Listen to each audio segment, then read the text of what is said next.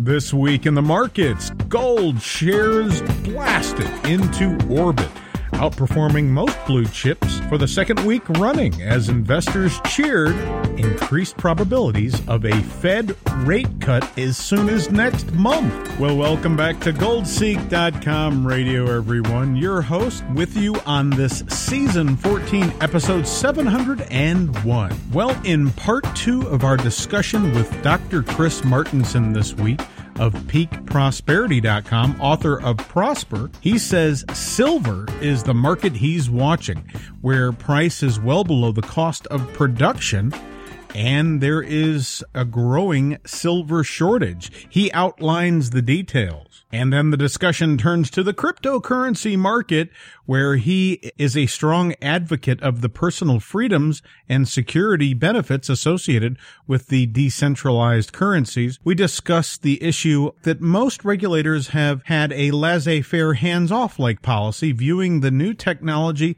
similar to, say, email or internet in the late 1990s. Cryptos offer safe and reliable transfer of wealth of assets contracts, and sale transactions. Also, their speed, accountability, transparency, anonymity, and efficiency are appealing. It offers virtually everyone worldwide the opportunity for banking, brokerages, jobs, mortgages, small business loans, education, things they may not have even had access to before. Just a discarded iPhone or Android. You can find them for five or ten dollars, sometimes on eBay, or frankly, People find them all the time through a Wi-Fi hotspot, no monthly payment there, and no payment for a service or contract. We discuss how Microsoft sells identical operating systems, right? It's the same system for each computer. So why are people so concerned about the intangible, hands-off, no coin aspect of Bitcoin and related cryptos? It's a very similar technology and perhaps just as valuable. Well, look at Microsoft, the 30 year success story for selling essentially digital wear. And then I propose a unique security feature, the Tesla Kazarev satellite blockchain security system. But essentially, it's just a network of low cost 18 inch satellite dishes. 18 inch satellite dishes, they pop up all the time on Craigslist and eBay. And so the idea is really simple. We put in orbit, which by the way, now there was a Kickstarter that actually put a satellite in orbit for just, I think it was a few thousand dollars. It raised about 40 or $50,000, but it doesn't cost that much. So essentially, you would only transact by pointing your dish at the satellite.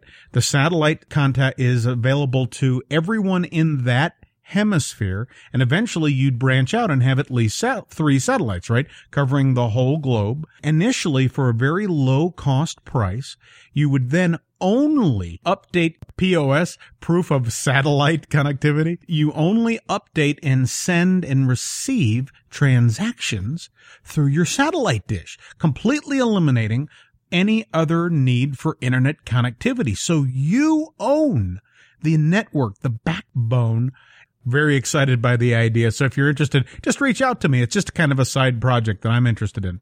Oh, and there's another neat proprietary feature that involves, let's just say, emulating a blockchain registry and sending it somewhere very unique as a backup plan. But I, I've only included that in the provisional patent. This is our 12th, by the way, signalhunters.net and ancient artifacts. So if you're interested, just get in touch with me. We'd love to have you on board.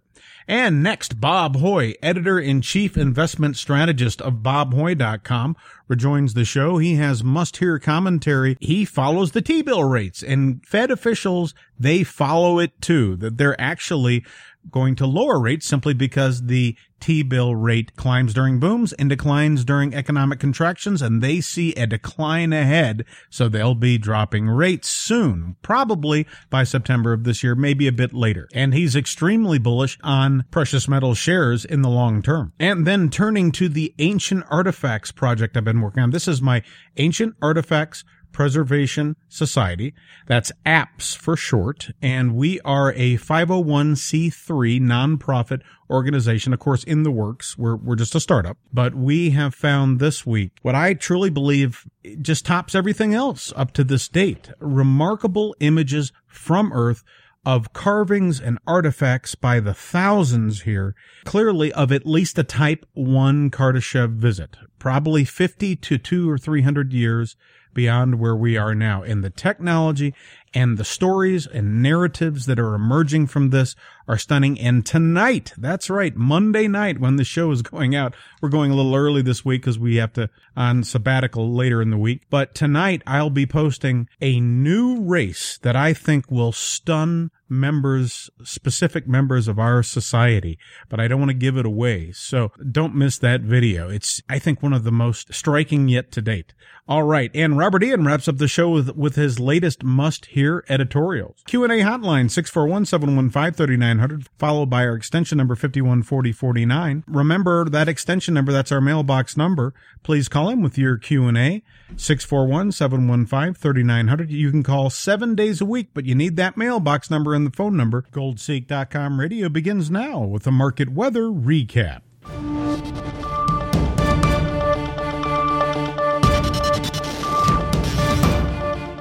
Visibility virtually unlimited over the precious metals sector for the fifth week running as investors sent the yellow metal soaring to the highest level in years amid growing uncertainty on the impact of the trade war and increasing geopolitical tensions. At Friday's close, the yellow metal remained over $1,400 an ounce. Silver flew into orbit as well, over 50 cents higher at 1550. Meanwhile, the XAU precious metal shares added percent up six at 82. Black gold, though, stole the show 10% higher, $5 approximately, as West Texas flew over 5750. Palladium added 38 at $1,500, 2.5%, and platinum added $6 at 811. Well, the top story impacting the markets, gold leaped to the highest level in nearly six years now, up about 10% for the year on news, the Federal Reserve could start that rate cut cycle as soon as next month. The Chicago Mercantile Exchange Fed Funds futures suggest 70% probability of a rate cut at the July meeting. That caught the markets off guard yet again, a significant change in sentiment since just last week. Traders were expecting a rate cut in September. Plus, we also hear the Fed isn't the only central bank interested. The European Central Bank head economic minister, Mario Draghi, noted on Tuesday Tuesday that if inflation also is tame in the EU, there might be a rate cut policy there as well. Meanwhile, gold was boosted by geopolitical tensions on news Iran's Revolutionary Guard reportedly shot down a drone, a U.S. drone. Our president tweeted that the United States would take military action, but then cooler heads prevailed. Plus, continued geopolitical uncertainty surrounds the trade skirmish between the two global economic superpowers, the U.S. and China. That increased the risk premium. However, next week, the U.S. President Trump and the Chinese President Xi Jinping will come to the meeting table at next week's G20 meeting in Osaka, Japan. That's the group of 20 leaders summit scheduled for June 28th and 29th. Elsewhere, a Citigroup noted on Thursday it's wildly bullish on gold. Analysts now calling for 1500 to 1600 an ounce as soon as the next 12 months under a bullish case scenario, assuming that the real rate falls under zero. Bottom line, precious metals. Well, the Alpha Stocks gold stock candidate yet again exploded over 12% this week. That's a 50% outperformance of the XAU. Investors are continuing to pour into related exchange traded funds backed by gold as holdings climb to the highest level since February, sharp money managers and institutions are starting to see the significant value of underpriced gold shares relative to priced for perfection high flyers, and that certainly came to pass this week. Moving on to the Wall Street report, visibility was virtually unlimited over the New York Stock Exchange for the third consecutive week as investors loaded portfolios with discounted shares in anticipation of a rate cut cycle as soon as next month. By Friday's closing bell, the Dow added 630 points, 2.4%, ending at 26,720. Meanwhile, the S&P 500 picked up 64, 2%, ending at 2950, and the Nasdaq 235, 3%, finishing at 8031. That's 60% higher approximately than the year 2000 peak in the Nasdaq in nominal terms. Moving on, the top headline sending the markets higher. Clearly, investors were excited by bullish comments from the Fed officials as increased liquidity plus lower rates translates into a big boost in corporate buybacks. Lower rates make debt issuance more appealing. Plus, the government inflation rate now is just at 1.5% for the year. That's down from the 1.8% projected in March, which is well beneath the 2% Fed target rate. So that half a percentage point gives the Fed policymakers all the wiggle room needed to flood the torpedo chambers and full speed ahead. Turning to interesting shares, CNBC's share guru, Mad Money Jim Cramer, noted a couple of noteworthy portfolio candidates. He's bullish on Cisco, ticker CSCO, which trades just 17 times earnings. And then there's American Express, ticker AXP. He's also a fan of Home Depot, ticker HD, which trades 19 times earnings. He did suggest waiting for pullbacks, though, on some of these. In his top 10 list, he included International Business Machines, ticker IBM. IBM has a nearly 5% dividend yield. He also sat down in his executive decision segment with the CEO of Caterpillar, nearly a 100 year old blue chip company, ticker CAT. This is a construction equipment maker that was written off by investors who were nervous about the potential for tariffs, even though that's only 10% of the company's sales. U.S. shares bottom line. Well, the USA Today Greed to Fear Index moved to the perfect equilibrium point between bulls and bears despite the big rally. So to me, this suggests that there's a healthy level of skepticism still by the herd, and the smart money is using that as an opportunity to accumulate. The technical position is constructive, but still there's a high level of momentum. Coming up after the break, more Gold Seek Radio. Thanks for choosing goldseek.com radio as a trusted business and investing news source. It's just a real pleasure to welcome Bob Hoye back to the studio today, formerly of Institutional Advisors, now Charts and Markets. Welcome back, Bob Hoye. Yeah, good to be with you, Chris. Some excitement lately. The uh, you recall that last year we were looking uh, at the probability of a, the discovery of a liquidity crisis in the fall, and if there was one, it could take until as late as Christmas to clear it and that's indeed what happened. And I just looked it up the other day that on December 26th, uh, our ChartWorks came out and noted that both crude oil and the S&P were down into a sequential buy. So then the next thing is with with the uh, the low accomplished, we thought it'd uh, rally out till March, April, and be accompanied by a rally in industrial commodities such as base metals, crude oil, lumber, that sort of stuff, which we did get. And of course, uh, crude oil, uh, base metals peaked in March, and the uh, crude oil continued on into April. So this was good stuff. It, it created the best four month rally in early in the year in ages, if not the best ever. So uh, we got the rally, and what we look at, Chris, is that this was obviously a seasonal move. So the next step is to put our technical analysis onto it so that you know that if you're getting excesses at the time you thought the market would be high, you know that most of the move is in. So, uh, and then in the last few weeks, got a sharp correction. But it's the same old seasonal that quite likely positive things into April, May, maybe even to June. And then after August, you have the probability of things turning down. And this is your old sell in May and go away. And when you've seen these same forces all the way back for, well, if you were looking at great financial bubbles, stocks and things, there was the South Sea bubble in 1720, and then uh, which uh, had its high in June and uh, did it around in the summertime and then crashed in the fall.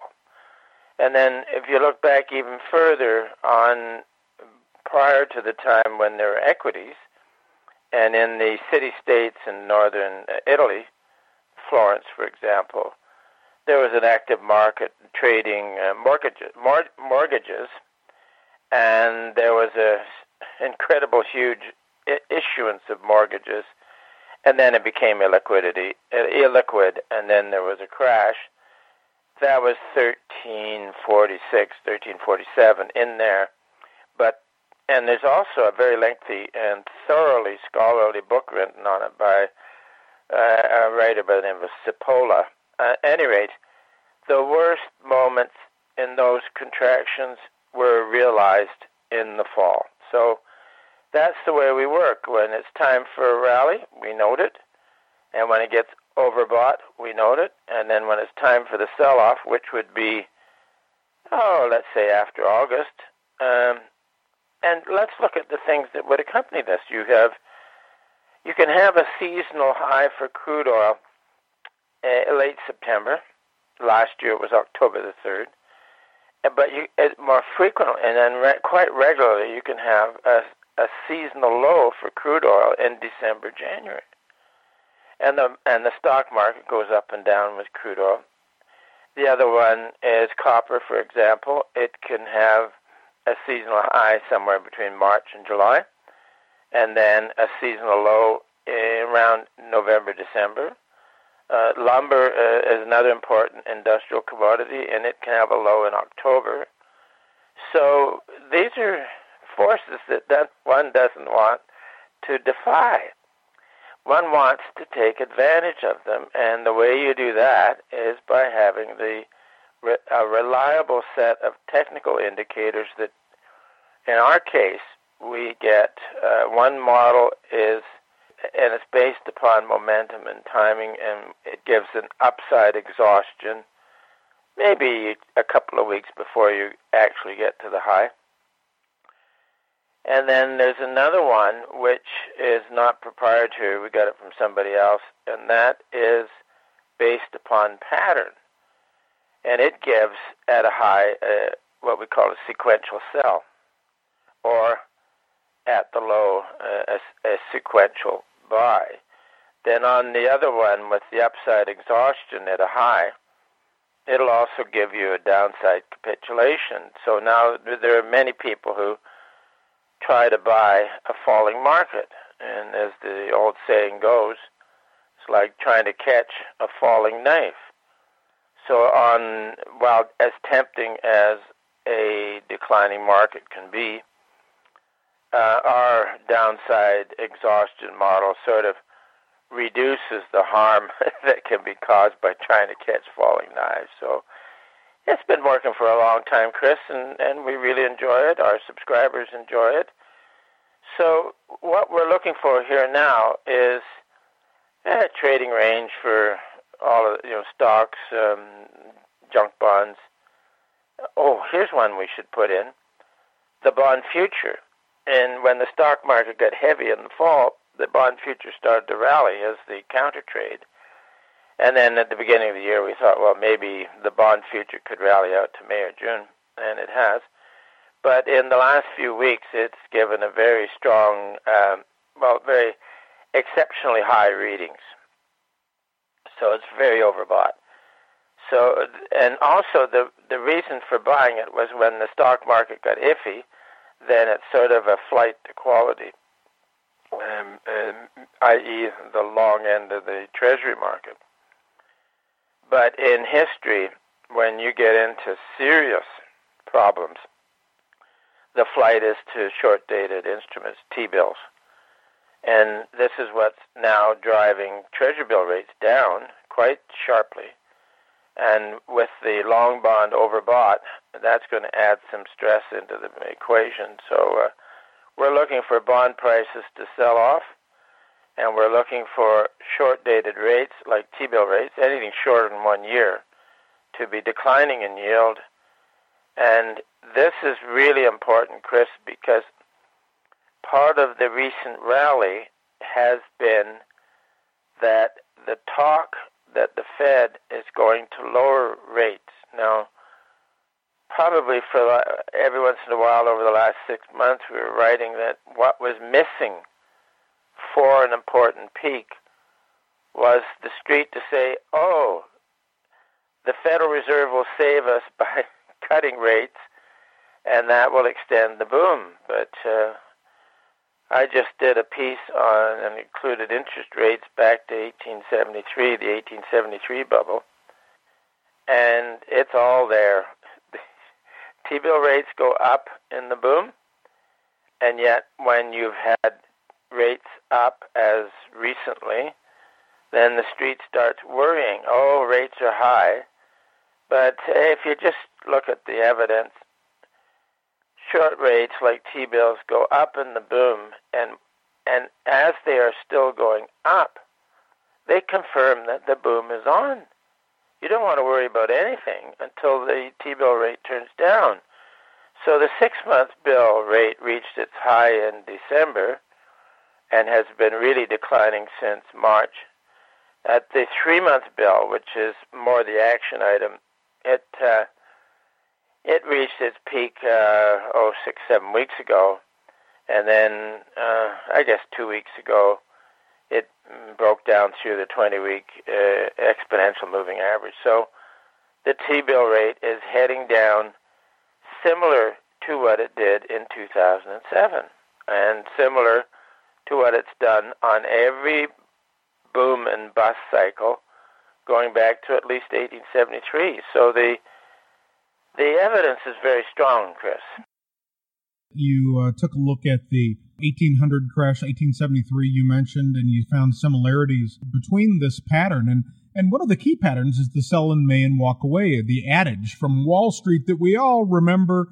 Um, it just seems to work so often, and there's been a lot of conjecture surrounding it. For instance, obviously, people are more active in the warmer months. They're taking vacations, they're traveling, there's hotel accommodations, air flights, increased sales, and, and things of that nature.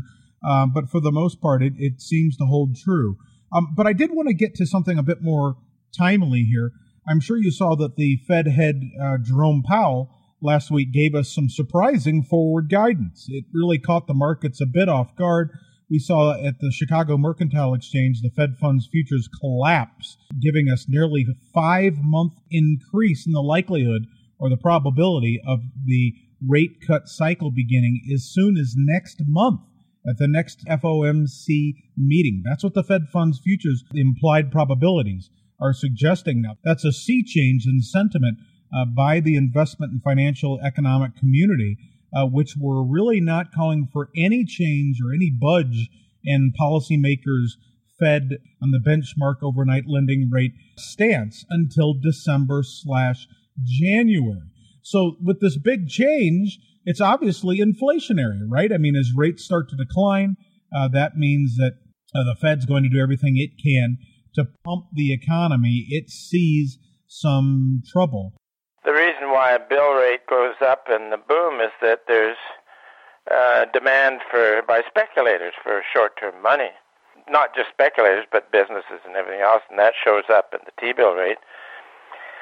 And then comes the magic moment when the aggressive speculators slow down, and then you have the next magic moment when very careful money goes to the most liquid item, and that is treasury bills and the senior currency.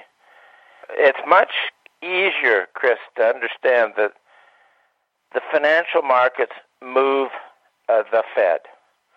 The Fed, everybody thinks that the Fed moves the financial markets. Uh-uh. At uh, times like this, uh, like for example in 1929, and this latest market has had more of the classical characteristics of a great bubble than we saw in 2007. So there's uh, more similarities to t- 1929 recently than any uh, bubble since. So in 1929, the T-bill rate went up to uh, May of 1929, headed down and I have no idea why the Fed raised the discount rate in that August. Uh, but I know that there's a New York Times article on it from I don't know August 17th or something like that, 1929, and the Fed announced that its policy was it was going to tighten a little to Wall Street because it was speculative, but they had a, a way of easing to Main Street. Um, so then the market took a hit, and then in October the Fed lowered the discount rate.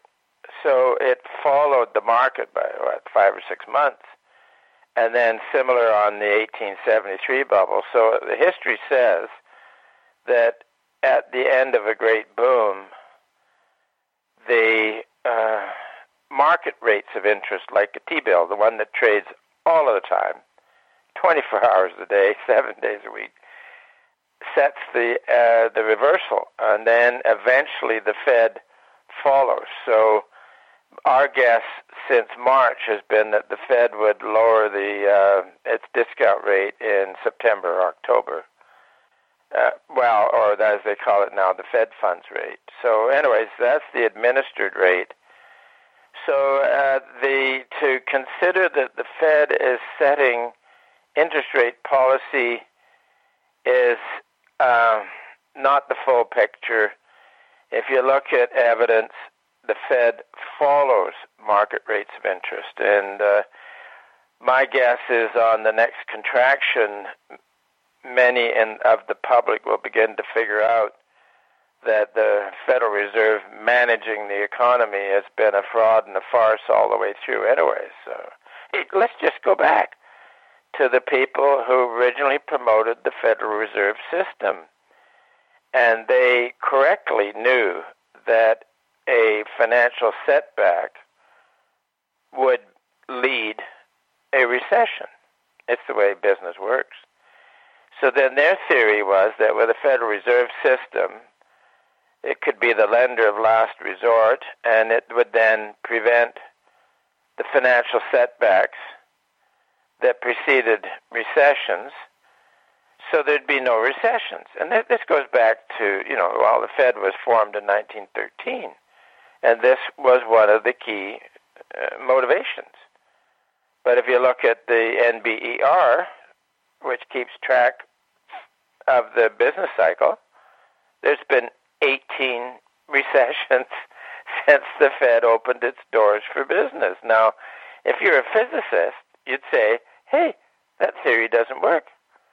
But I think also uh, on the next recession, with this popular uprising going on, the public is going to say, you guys spent trillions of our tax dollars to prevent a, a recession. And here we are in a recession. So, you know, that would be a year hence. You know, you have to wait till you get into it. But I think the next recession could greatly diminish the general regard for the Federal Reserve System and all of its manipulations and bogus theories and absolute nonsense. So I'm looking forward to it, Chris. Clearly, Fed officials simply just did not reverse course on most of the QE, okay, from the quantitative easing as they refer to it, which is essentially just good old fashioned money printing, as they say. So now we still have, let's say, more than $3 trillion remaining on the Fed's balance sheet. So we're in, you might say, something of a unique position here. For the first time that I can find, at least over the last hundred years of the Fed's tenure, at the helm of the world's largest economy. They did not have, let's say, the opportunity or did not at least seize the opportunity to curtail their QE operations, their money printing, and wring the excess liquidity from the system. And now we're facing the potential of another two quarters of back to back slowdown. We're on the cusp of what in the rearview mirror, seen in the rearview mirror, as uh, the beginning of runaway inflation.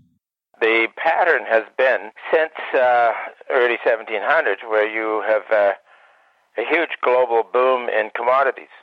And uh, that peaked in 1711. And then there was the sharp crash and the deflation that followed.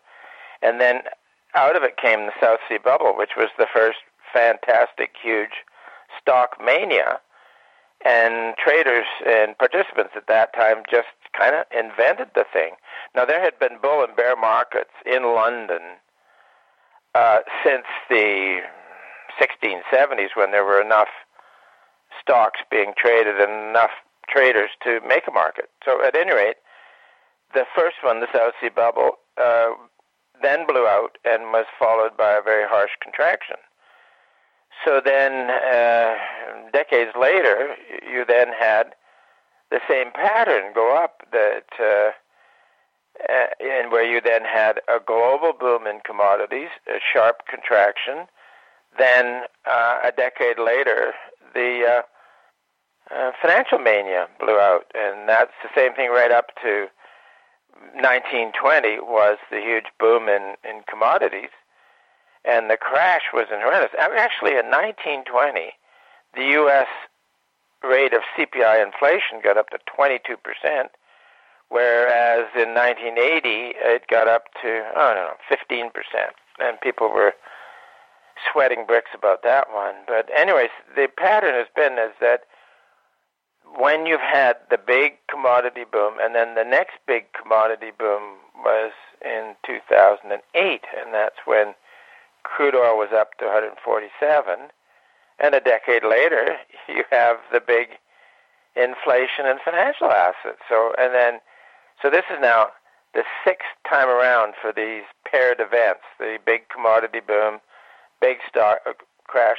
So I'm just going to add a little more detail here, Chris. In in the 1920s, the Fed was very concerned about weakening purchasing power because the commodity boom was over. So for the last decade, the Fed has been following 2008. The Fed was concerned about weak purchasing power, only they phrased it that they had to keep the CPI inflation up at 2%, otherwise something bad will happen. So again, to go back to the 1920s, the Fed was worried about poor pricing power, so they were exceptionally easy not understanding a stock bubble. So for the last decade, the Fed was exceptionally easy not understanding a stock bubble. So then, on six such events, each one, once the stock boom was really over, was followed by deflation in everything. So the pattern has been inflation in tangible assets crash, inflation in financial assets crash, deflation in everything. So I don't have the imagination to suggest that this time it's different.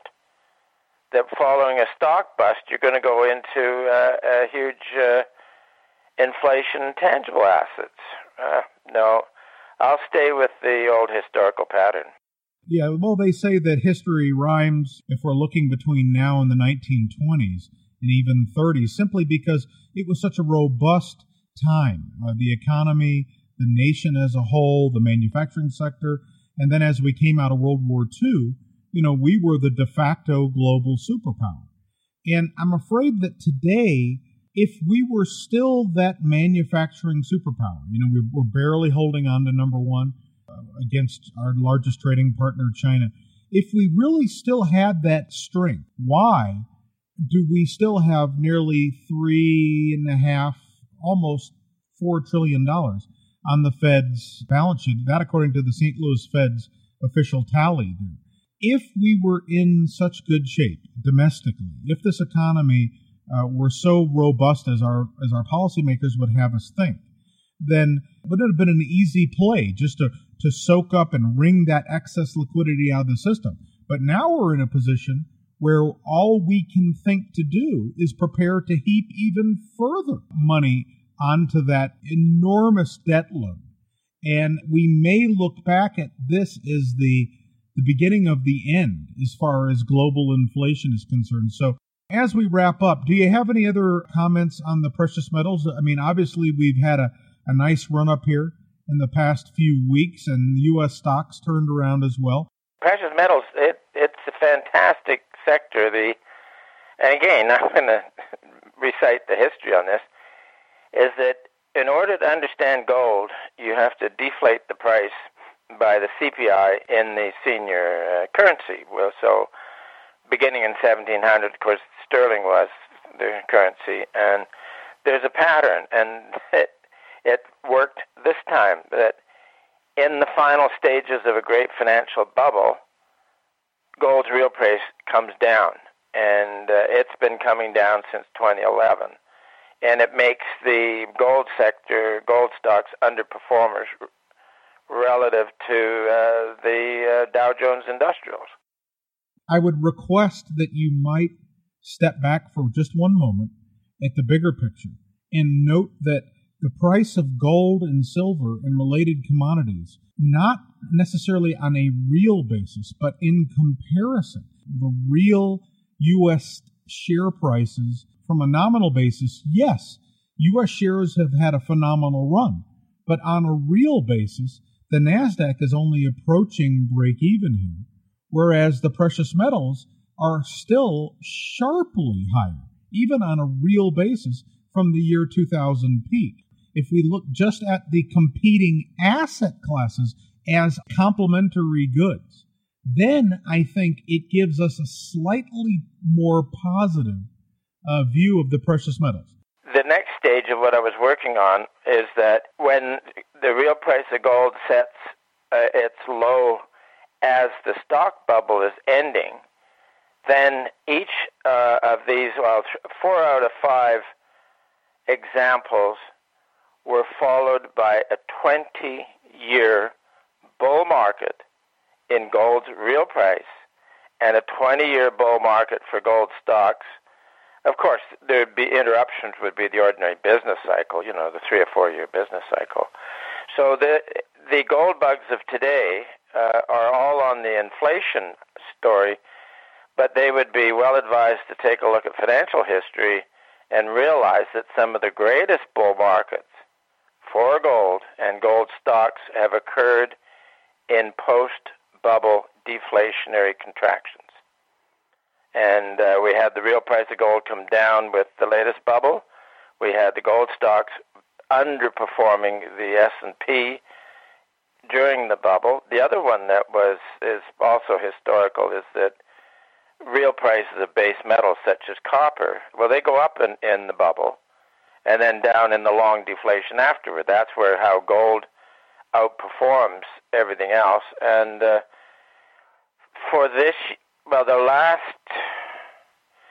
six or seven years, uh, gold deflated has been doing what it does in a bubble. And it is basing here now, which I'm enthused about, and I quite expect that during the post bubble contraction, the uh, gold's real price will go up. And as it goes up, it improves the profit margins for gold mining. It's Mother's Nature, Mother Nature's way of reliquefying a crazy credit system when you're in a credit contraction. If the real price of gold goes up, it gets into the banking system. So when you've got normal and fina- fanciful instruments of credit contracting in a bust, you got the real price of gold going up, which starts to reliquefy the system. And it's been this has been doing it, Chris, for 300 years relative to stocks. So I'm very convinced that we will have a great bull market for gold stocks but it won't be due to the uh, the old-fashioned idea of inflation. It'll be due to gold's real price going up, as it did in the 1930s, as it did in the 1880s, and all the way back. It, it's it's quite regular. Uh, uh, for example, the greatest gold rushes have been like California and Australia in the 1840s.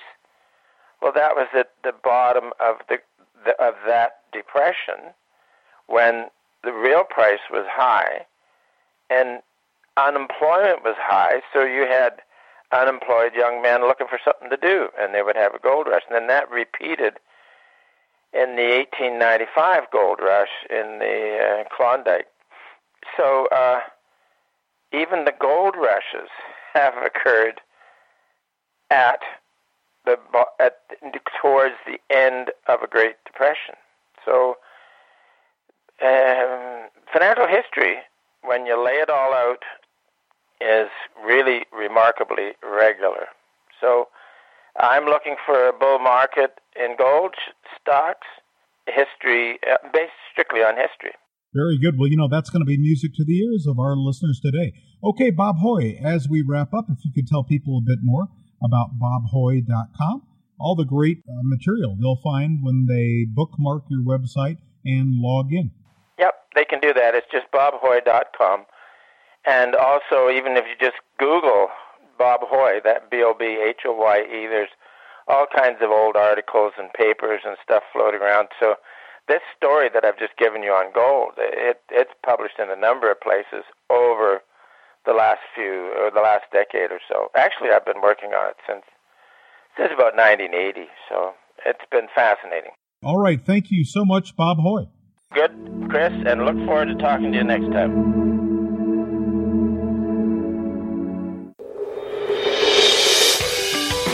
The blockchain revolution is transforming the global arena, disrupting every industry in its path. Goldseek.com is excited to introduce an off the chain opportunity in digital gold and silver from our friends at APMEX and Sprott.com. One Gold holds physical gold and silver medals at the Royal Canadian Mint, the first online marketplace to offer secure and convenient buying, selling, and redemption of digital precious metals. One Gold uses Vault Chain, a secure, immutable blockchain ledger developed by Markets, the leading innovator in digital precious metals, distributed ledger, and blockchain technology. Vault Chain. Gold and silver are 100% redeemable through One Gold for physical precious metals delivered to customers' doors in any size at competitive prices and low transaction storage costs. As a special offer and for a limited time only, One Gold is offering gold and silver at spot price with no additional premiums. OneGold.com is secure and accessible 24-7 on any device, offering convenient purchases and sales of precious metals. Easy recurring transactions make passive saving and gold dollar cost averaging as as easy as a single mouse click. Vault Chain offers the best tier pricing on APMEX products, setting the industry standard as a fully backed physical asset with easy redemption in coins, rounds, or bars, offering clients peace of mind and full transparency. Don't get left behind. Remember to bookmark onegold.com for the safest and most convenient digital precious metals today. Remember, One Gold. Goldseek employees may or may not own shares. Nothing contained herein should be construed as investment advice.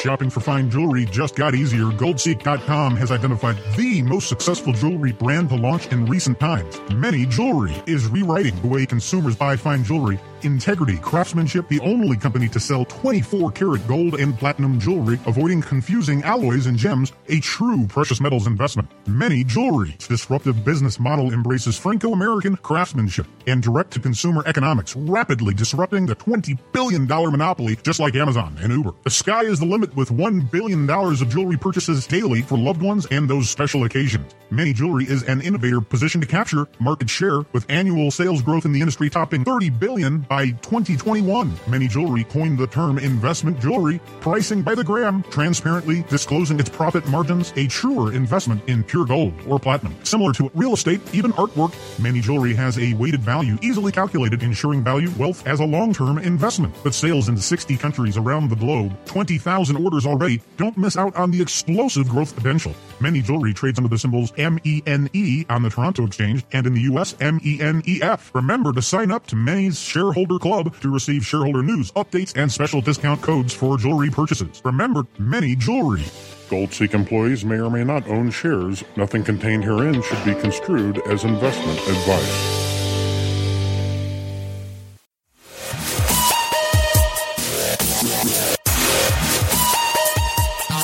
Glad you're back with us here at Goldseek Radio. It's a pleasure to welcome back co-founder of PeakProsperity.com, author of the best-selling book Prosper, Chris Martenson. How are you, Chris? Oh, I'm doing very well today, Chris. Great to have you here. And, you know, we'd like to sink our teeth into the financial markets. I'd be very, very surprised if we don't have a lot of uh, governments working on their own official version. In fact, I know people who are working um, on the equivalent of what would be a Fed coin. So so they're going to clearly it, it's in the the interest of the state to have something like a cryptocurrency for a variety of reasons, right? I mean, you've heard all the Fed officials come out and say, gosh, we'd love to entertain the idea of having negative interest rates as a real policy tool. The problem is people have cash, you know? So if you could get everybody in a digital currency, that's a status wet dream. They love that idea, right? So we know they're thinking about it because they've already talked about it. The question is, you know, which of those ideas is going to win out and what, what will go forward? I agree that for now, they've been happy to let the cryptos run a little bit as an experiment. I would disagree that they can't that they couldn't put a, a the equivalent of a of a wooden stake uh, from the Treasury Department into the heart of something like Bitcoin. And my thinking behind that is they simply go to all their big banking buddy friends and they say, listen. Uh, we don't like this stuff anymore. Anybody who's caught, um, you know, running uh, any sort of an exchange server swap out into the banking system from any of these uh, now, you know, banned things on this list will, you know, risk their charter or civil or criminal penalties. But they have ways, right? We know they can do it. They haven't so far. That's interesting that they haven't done it. That tells me that there's a future to this. I just can't figure out which way it's going myself yet, which is why, again, all the way back, your first question, what's a reasonable percentage? It's still pretty low at this point in time because I think there's a lot of uncertainty. My stance on it is we have officials who are just starting to wake up to the concept of what it is. I don't think they recognize the threat that it poses on the pre-existing draconian monetary system. If we're completely above board Yes, we've created incredible wealth and there's never been prosperity like this. There's incredible synergies and wealth that, have, that has been created. Technological revolution, information revolution, and, and it just rolls forward. I won't argue with that. But still, it does oppress an enormous sum of people. And those folks find themselves, I think, they're caught between the crosshairs of an outdated system where they have no access to any funding, right? Whether it be a small business, any type of loan, any type of financing outside, especially the United States, third world countries, Central South America, just as a casebook example, and enter the world of cryptocurrencies where suddenly from a library computer or an iPhone that you found discarded in a trash can, okay, and you get Wi-Fi free from a local cafe or library, instant access to Bitcoin. And you can start sending and receiving immediately without any transaction fees whatsoever other than what's in your account that you've accumulated. But there's an entirely new world opening up outside most of the control. Yes, they will try to enact all types of means, I'm sure, to control this, but I think the genie's out of the bottle. It seems like every week a new development team comes up with another way. We have Monero, we have Zero, we have Komodo, virtually anonymous means for sending and receiving wealth. Let's, we don't have to call it money. Call it potential energy if you're a physics student, but you have a means for sending securely and in a cryptographic form wealth around the world. And I would even argue, using your just uh, an 18 inch microwave telescope, you could bounce it you know, off Uranus, off or off Jupiter, if you like, or or something even further away. You could send your wealth off, and it would only return, let's say, four years later from Alpha Centauri. I mean, there's all kinds of possibilities that are opening up. I'd like your thoughts then on how this ties in with gold. Do you expect a company such as Kinesis that we're following and promoting here sometimes on this show to find a really tangible way of connecting the safety, security, and safe haven aspects of gold, silver, and related precious metals with the cryptography and the instantaneous benefits, the anonymity, and of course the digital friendliness of the crypto world. You're talking to an old school guy. I still believe everybody needs to have a core position in gold for sure, and silver too, in their hot little hands. I'm a big believer that we've got a a giant monetary reset coming. That's part of my concern about the space of, of cryptos in terms of how they're valued is it's pretty clear that there are a lot of computers uh, playing in that space and there's a lot of big money. You know, we've seen those moments where you get these instantaneous $400, you know, spikes and drops and things like that. That just tells you there's there's it that's not mom and dad doing that. That isn't your next door neighbor, you know, hitting the buy or sell button, right? So so there's a uh, some whales out there doing what they do and my concern always is what happens if or when we get into this next big reset. So part one is everybody needs to pretend as if this next big reset is going to really have a dividing line, a before and after dividing line. And what you want to have is you want to have real, tangible assets. So I, I'm not deluded at all at this point in time in terms of how I think. I might be wrong, but I'm not confused. Real wealth is real wealth, right? So this is the means of production. It's farmland, it's, it's trees, it's gold, it's silver, it's oil, it's things like that. That's the that's the source of the real wealth. Then how do what sort of technologies do we put on top of that to move it, to guard it, to protect it, all of that? That's still that's still up up for grabs. Um, totally open to that. But the world I see is one where we've already hit kind of the peak of, of world debt and indebtedness at this point in time. We've got massive amounts of claims on the underlying at this point, and we're due for uh, ordinary recession just because of the clock here, but it's really um, something that I think goes a lot deeper than that because I understand that this bubble began way back in the 1970s. This wasn't a housing bubble in 2007. That was a side bubble. The larger bubble we've been running is the one where we've been making claims, that's debt, has been expanding at twice the rate of the underlying economy. We thought that was a great idea. Turns out to be a bad idea. The authorities are busy defending that idea as if it were still a good idea. Your readers and listeners need to think through this. The answer to this question is what do you want to be holding when that system finally gives way? And to me, that core position, the core position is in the real stuff you've got. It's your house, it's your home, it's your lands, it's your tangible assets. That's the core. On top of that, what are we going to do next? You know, where's all this going? I hope, I hope this all holds together and we continue to enjoy an increasingly marvelous uh, technological future that, that delivers lots of promises. But I'm not really of that mind for uh, a variety of reasons, including uh, all of the ecological data that I collect is is really pretty dire right now, and it says that we're at a brand new point in human history where we have to begin wrestling with probably the most dominant fact there is, which is we can't continue to grow exponentially on a finite planet. And that has not been resolved yet. And every system out there, including a lot of these technological plays, are busy pushing for the idea that we can pretend that's not a true statement. To me, it's a true statement. I think a lot of people would share that. We can disagree, but for me, that's that's the core position I hold. So that's what we have to worry about and think about and plan and what are our kids going to study and, and what kind of a future and what kind of a world are we leaving behind because we've hit the ends of what we can really do. I mean, there's no fresh continents. We're probably not going to discover a new Permian shale basin in the United States. Pretty guaranteed about that, right? We got what we got. We're run, we're burning through it, and the question is, where are we going to be when, not if, but when um, we sort of hit the the edges of that? So that's where we are. This next 10, 20 years is going to be really critical. We're bumping along right now. More and more people are waking up to this all the time.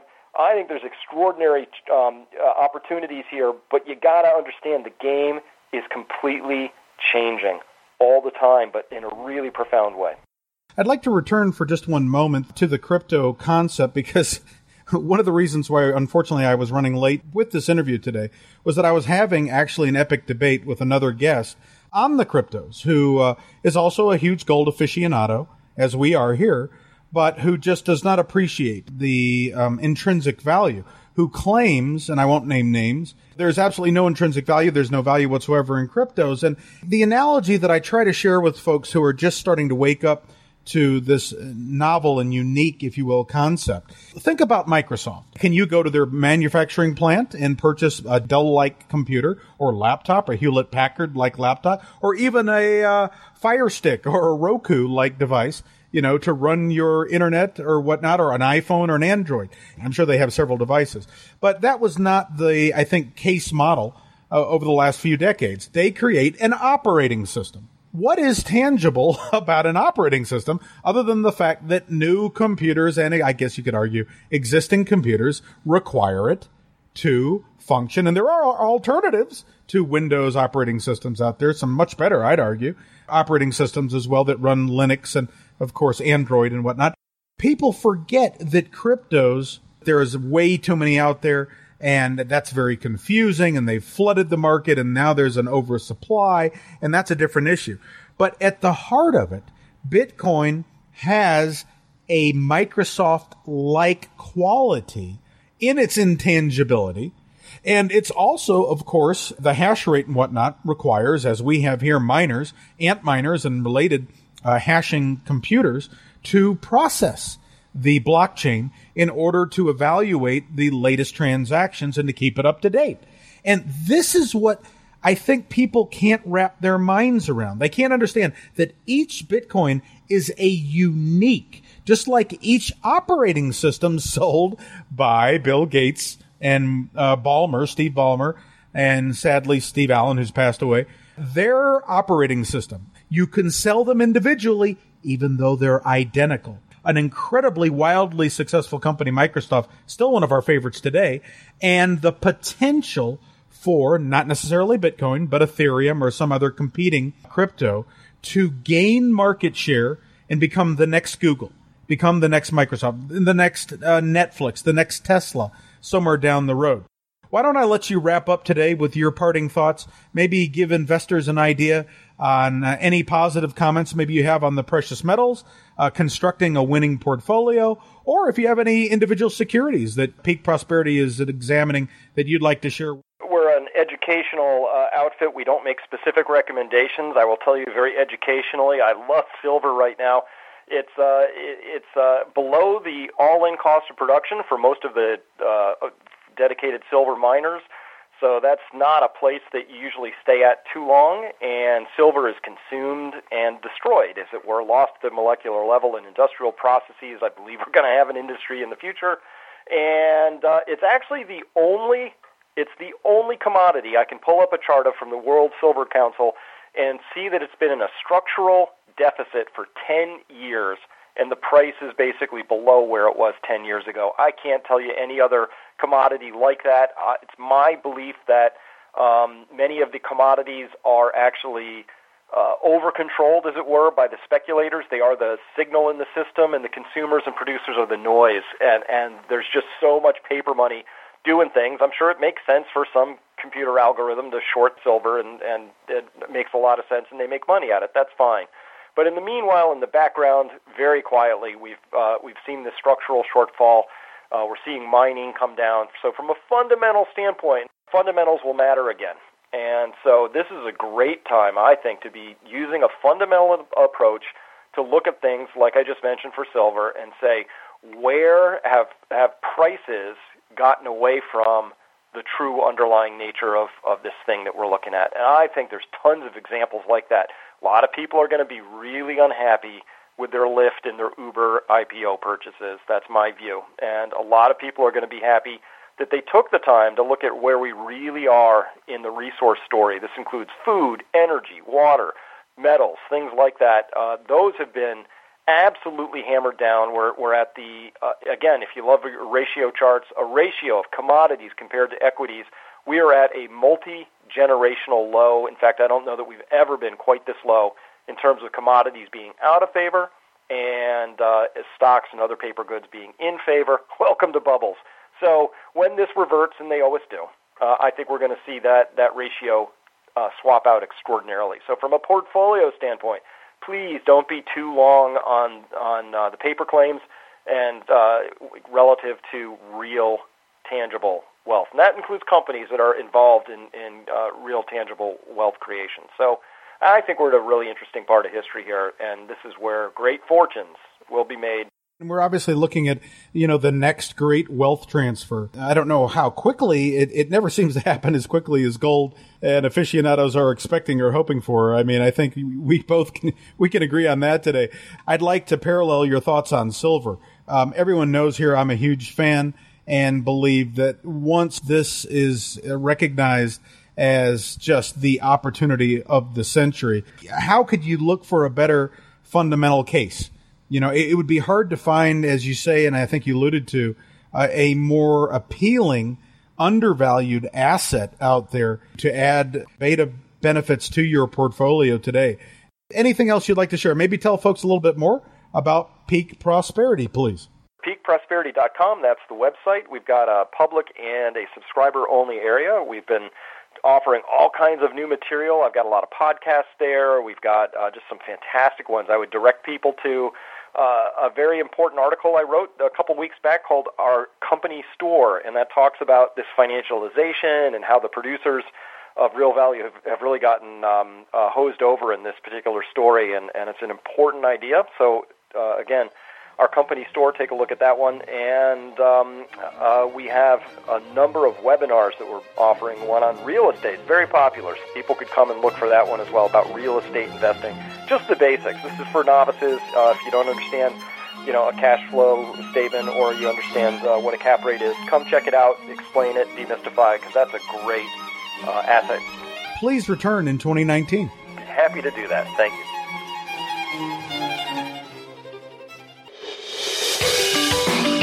Shopping for fine jewelry just got easier. Goldseek.com has identified the most successful jewelry brand to launch in recent times. MENE Jewelry is rewriting the way consumers buy fine jewelry Integrity Craftsmanship, the only company to sell 24 karat gold and platinum jewelry, avoiding confusing alloys and gems, a true precious metals investment. MENE Jewelry's disruptive business model embraces Franco American craftsmanship and direct to consumer economics, rapidly disrupting the $20 billion monopoly just like Amazon and Uber. The sky is the limit with $1 billion of jewelry purchases daily for loved ones and those special occasions. MENE Jewelry is an innovator positioned to capture market share with annual sales growth in the industry topping 30 billion by 2021. MENE Jewelry coined the term investment jewelry, pricing by the gram, transparently disclosing its profit margins, a truer investment in pure gold or platinum. Similar to real estate, even artwork, MENE Jewelry has a weighted value easily calculated, ensuring value wealth as a long-term investment. But sales in 60 countries around the globe, 20,000 orders already, don't miss out on the explosive growth potential. MENE Jewelry trades under the symbols M-E-N-E on the Toronto Exchange and in the U.S. M-E-N-E-F. Remember to sign up to MENE's shareholder Club to receive shareholder news, updates, and special discount codes for jewelry purchases. Remember, MENE jewelry. Goldseek employees may or may not own shares. Nothing contained herein should be construed as investment advice.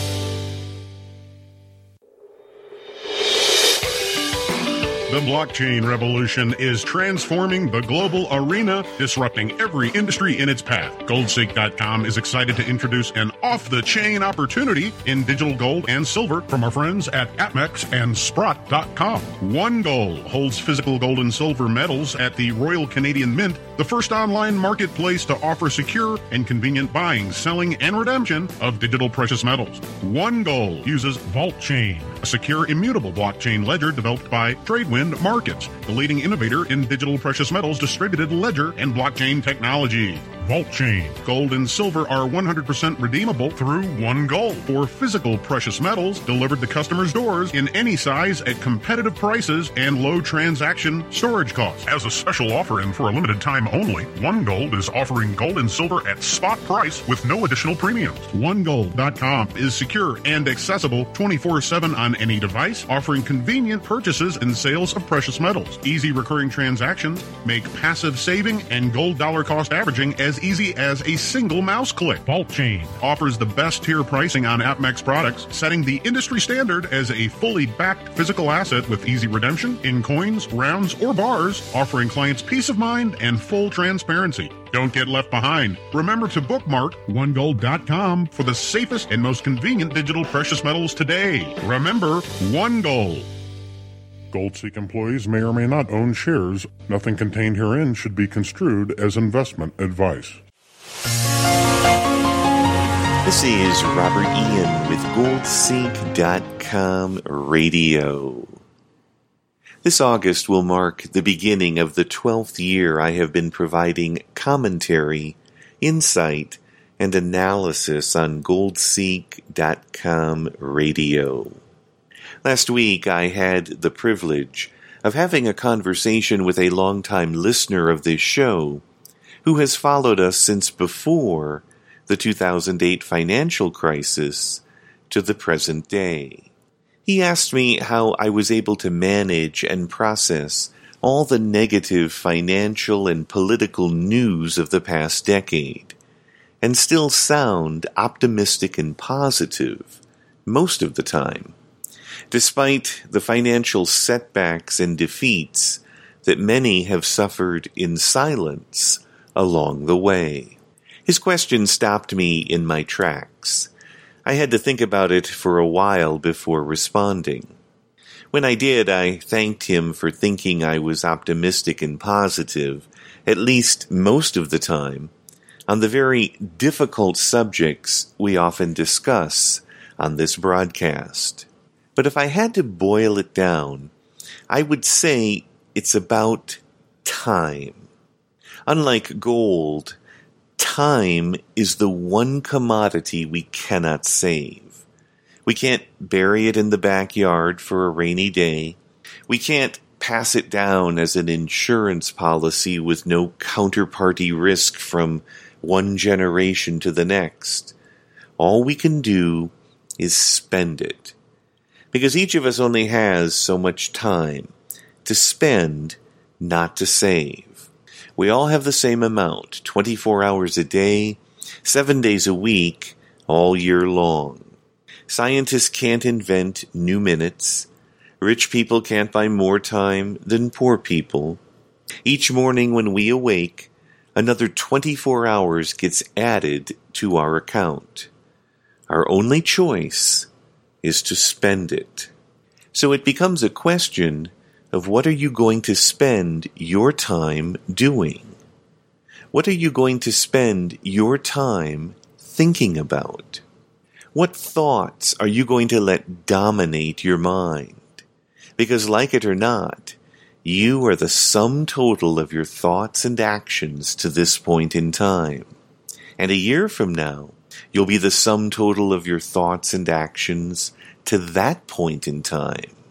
The preponderance of thoughts you fill your mind with will ultimately determine your attitude and if you focus on enough good things in life and what needs to come next, you may even sound optimistic or positive when discussing what are otherwise negative and energy draining subjects. Because navigating this constantly changing obstacle course called life requires knowing where and how potential setbacks may occur so you can avoid them as best you can and make the most out of each and every 24 hours that you have in front of you. The world didn't completely go off the edge the past 12 years. It may have come close a few times, and may come even closer in the decade ahead. Gold didn't soar to five, ten, fifty, or a hundred thousand dollars an ounce, thank God but it could. Regardless of when, where, or if any of these situations will eventually come to pass, you have to live in the meantime. So today, and tomorrow, and the day after that, take some time to smell the roses in your life. And until next time, this is Robert Ian with ConquerChange.com. Thanks, Chris.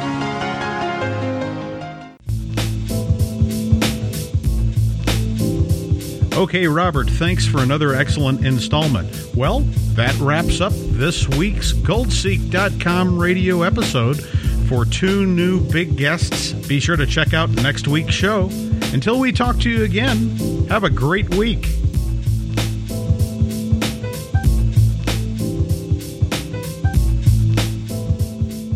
Goldseek employees may or may not own shares. Nothing contained herein should be construed as investment advice.